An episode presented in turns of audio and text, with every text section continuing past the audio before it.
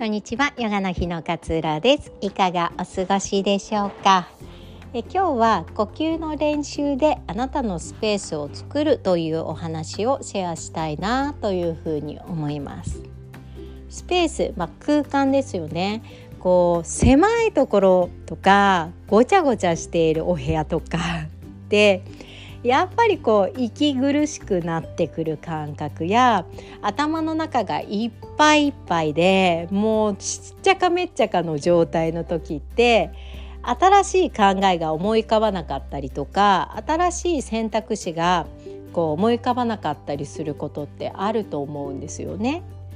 そう考えるとこうスペースを自分の中で作っておく空間やこう余裕余白を自分の中で常に作ることってすごく大切なことだと思うんですね。で私あのいつもこう自分のねジャーナリングをしていて今日こんなことがあってこんなことでイライラしちゃったとかなんかこんなことで八つ当たりしてしまった反省みたいな ジャーナリングの時ってふと見てみて何が足りなかったのかなって考えるとだいたい時間の余裕なんですよ。なんかあの30分早く起きて自分の時間があれば全部解決するんじゃないのかなっていうことが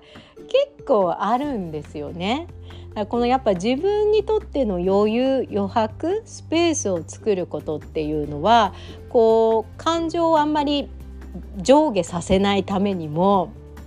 こう行ったり来たりさせないためにもすっごく大切ですっごく言葉にしてみると簡単じゃないですか。ただ30分早く起きるだけで全てが解決できると思うと意外と簡単なことなのにやらないっていうことが多いんじゃないかなと思うんですね。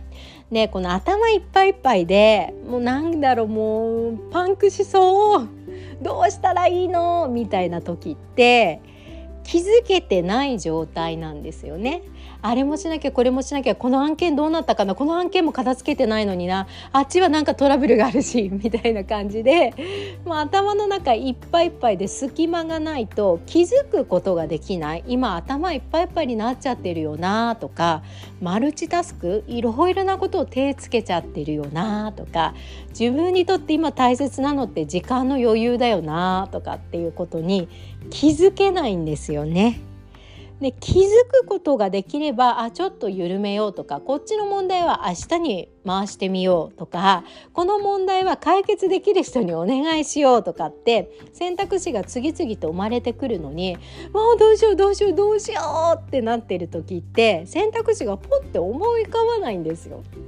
でも自分の中にスペースができるとあそうだよねこんな慌てなくても大丈夫だよね とかっていう風に自分にこう言い聞かせることができるっていうことって結構あるんじゃないかなって思うんですよね。で私このスペース作りがこうだんだんと上手くなってきているなって自分の中で感じてるんですけれどもそのきっかけってやっぱりね私の中ではヨガの呼吸だったんですよね。まあヨガがつかなくてもいいんですけれどもね呼吸だったりもするんですけれどもヨガって呼吸とこう連動して動くんですよね。やられた方はね分かっていらっしゃると思うんですけれどもまあ吸って例えば背骨をふーって上に伸ばして吐いて両手の間にこう足を一歩入れましょうとかっていうようにこう吸って伸びて吐いてこうなんか動作をするみたいなのがヨガのこうパターンだったりするんですです。呼吸しながらこう動作をして呼吸をしながらまた違う動作をして呼吸をしながらまた違う動作をしてっていう風にこう練習していくんですよ。そうするとこのヨガで呼吸に意識する時間を持っていると日常生活でもこの呼吸にこう敏感になるというか呼吸の乱れに気づきやすくなるんですよね。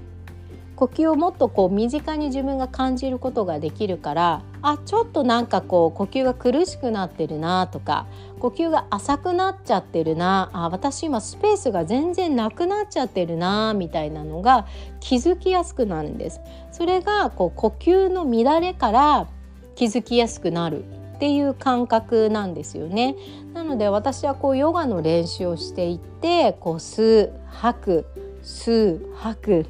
吸う吐くこれをこう意識して普段の呼吸って無意識ですけれども意識して意識してヨガをすることによって普段の呼吸も毎回意識はできないけれどもなんか乱れた時にあ今ちょっとスペースなくなっちゃってるよ私。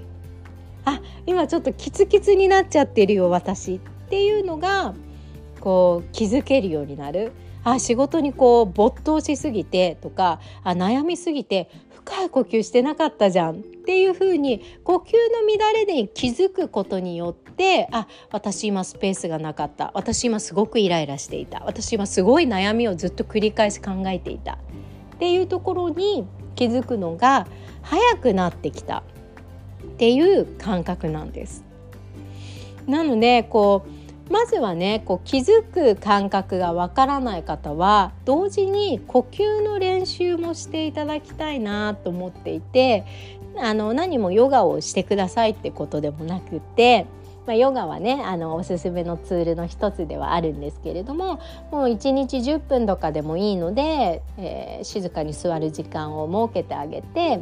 自分の中の吸う息吐く息だけに意識を向ける時間っていうのを作ってあげてそれをこう日常生活にも身につけていくそうすると呼吸の乱れに気づいてあ今私こういう状態だったんだなっていうふうに気づいて自分の状態を観察することが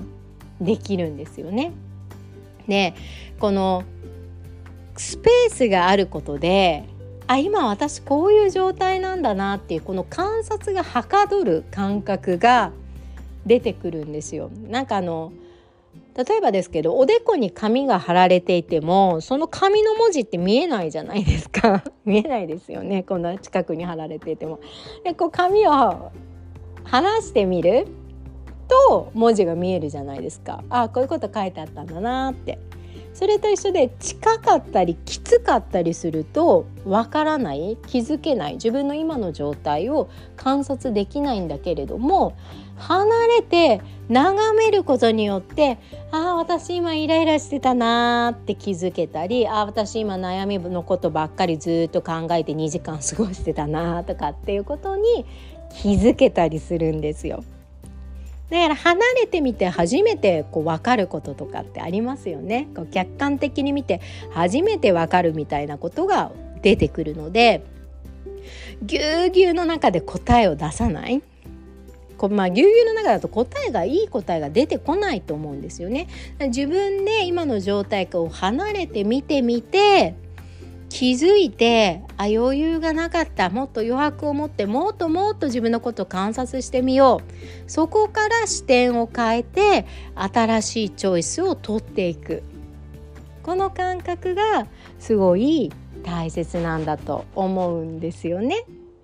なのでこの呼吸からくるこのスペース探し、うん、スペース探しというか呼吸からくるこの気づきを早めていくみたいなのも一緒に練習していくといいんじゃないかなと思います最初はね10分とか呼吸に意識するって結構難しいかもしれないんですけれども是非ねこう続けてみてください。ね、意識が他にそれます。大体みんなそうです。私もそうです。なんかちょっと鳥が鳴いてた。あ鳥鳴いてるなとかってね意識ってそれるもんなのでそうしたら気づいたらまた呼吸に戻すっていう風に繰り返しやっていけばいいと思うんです。そうすると1日のうち例えば10分やったとして10分のうちあ今日5分ぐらい割と呼吸に意識向けられてたかなっていう日もあれば今日なんか最初の12分で全然意識飛んじゃったなみたいな日もあるんですけれどもそれを毎回毎回毎回積み重ねていって練習していってこう自分の変化を感じていただくっていうやり方がいいんじゃないのかななんていうふうに思いまして今日はこのスペースのね話呼吸のお話をお伝えさせていただきましたいつも聞いてくださりどうもありがとうございます。えー、ウェルビーねマインドフルネス指導者養成講座こちらただいま期間限定でお得な価格、えー、お値引きがございます。ぜひ気になっている方4月22日までの期間限定となっておりますので、えー、ご確認いただけたら嬉しいです。ヨガの日のね LINE 宛てにわからないことがございましたらいつでもご質問ください。では今日も聞いてくださりどうもありがとうございます今日もあなたらしい穏やかな一日どうぞお過ごしくださいさようなら